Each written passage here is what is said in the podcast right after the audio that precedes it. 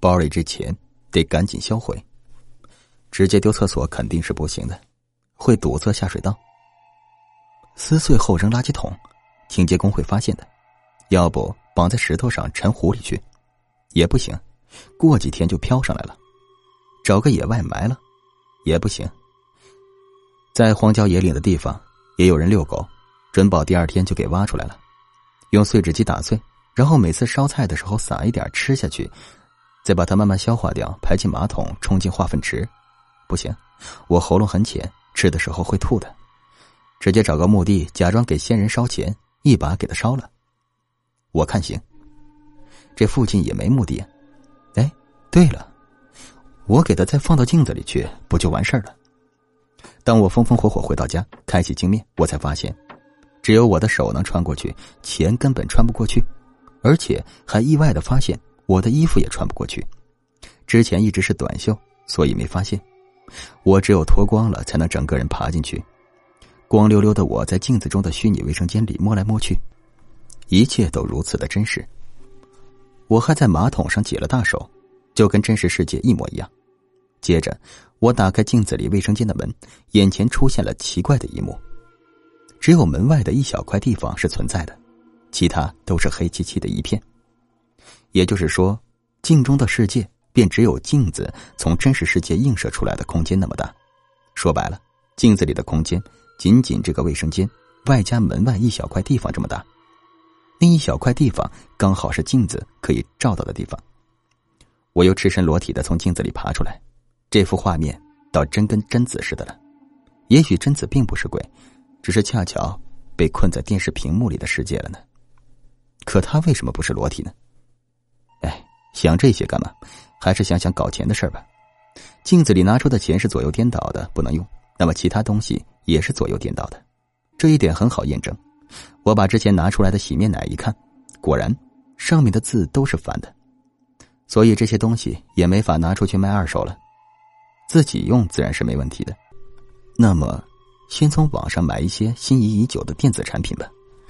手机苹果的顶配，信用卡里的钱刚好够。买回来，从镜子里拿出复制品，在无理由退货，把原货给退了，爽歪歪。可惜这手机里的字也是反的，看多了会晕。笔记本、扫地机器人、平板电脑、电视机、游戏机，我撸了一堆电子产品，也就扫地机器人能勉强用一下，其他的全都是看一会儿就头昏脑胀，想吐。后来我又撸了一堆锅碗瓢盆回来，把复制品拿出去低价销售。可人家一看上面的 logo 文字都是反的，就认定是残次品，把价格压得极低，就跟卖废品似的。这钱也忒难搞了，忙活了一个星期才搞了几百块钱。躺在床上，我陷入了哀伤。哀伤有如橄榄，甘甜过后总有涩味。此时手机响了起来，公司人事给我打电话，因为我无故旷工三天，公司决定开除我。开除就开除吧，工作这玩意儿根本无所谓，既无所谓好，也无所谓差。世人说他好，他便好；世人说他差，他便差。而为什么又是世人呢？我想，应该就是亲戚和朋友吧。失业后，我整日整夜的在家里躺尸，肚子饿了就叫外卖，一份变成两份，花一顿的钱能填两顿肚子，差不多躺了半个月。那天我吃着嘴里的饭，那碗米特别硬，我努力的嚼着。嚼的腮帮子都酸了，突然两眼放光。我之前怎么就没想到呢？这世上很多东西并无正反，也没有 logo，比如大米、水果、布料、棉花、大蒜，还有黄金。黄金这东西保值，市场上能流通，单价又高。我这个人有个优点，但凡想做的事，往往是说干就干，执行力非常高。当天我就从金店买回来一些金首饰，用镜子复制一份。然后再找一些小店回收掉，轻轻松松就挣了一两万。接下来短短一个月，我挣了几百万。有了钱，我便有了自信，好衣服穿起来，好车开起来。说来也巧，在一家四 S 店，我看到了高中的同桌杨晶。他在四 S 店当销售，我一眼就认出他来了。他变化不大，还是那么漂亮。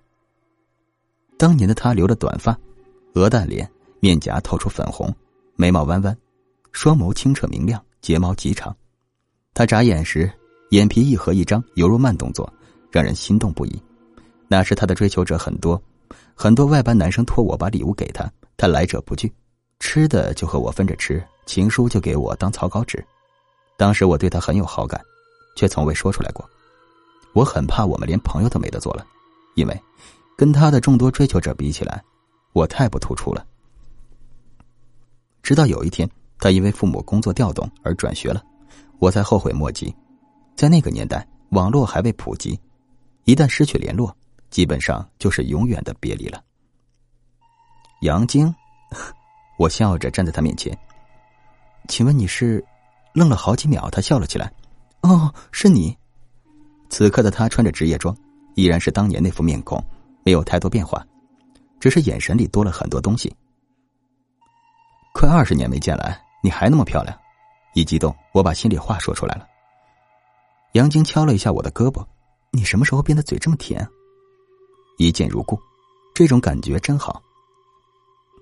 带他下班后，找了一家火锅店，我们边吃边聊，聊过去的同学，聊过去的老师，聊我们一起经历过的那些有趣的事儿。老同学见面似乎总是这样，反复聊着以前上学时的事儿，聊完了便没有了话题，哪怕是曾经再要好的故人。多年以后再会，中间都隔了一堵透明的墙，那种尴尬的气氛会从脚底升起，渐渐的把整个人给包住，令人大脑停转。不过我和杨晶不是这样，我们聊这些年各自的情况，聊最近的热门话题，聊人生，仿佛有说不完的话。我们越聊越嗨，点了酒，边吃边喝边聊。从火锅店出来，已经九点了，花灯璀璨，万家灯火。杨晶看起来有些微醺，脚步打着飘。我扶着杨晶的肩膀：“你住哪儿啊？坐我车回去。”喝酒不开车。杨晶白了我一眼：“我知道，这不是叫了代驾吗？”去你家吧。杨晶把脑袋搁在我肩膀上，温柔的说：“短短的四个字，使人心中怦怦然，胸口痒痒的。暖暖的风轻轻拂在我们脸上。”多么令人沉醉的夜晚呢！咱们不要站在空调外机前面，好不好？杨晶冲着我鼓起了小嘴巴。花开堪折直须折，莫待无花空折枝。我忍不住吻了上去。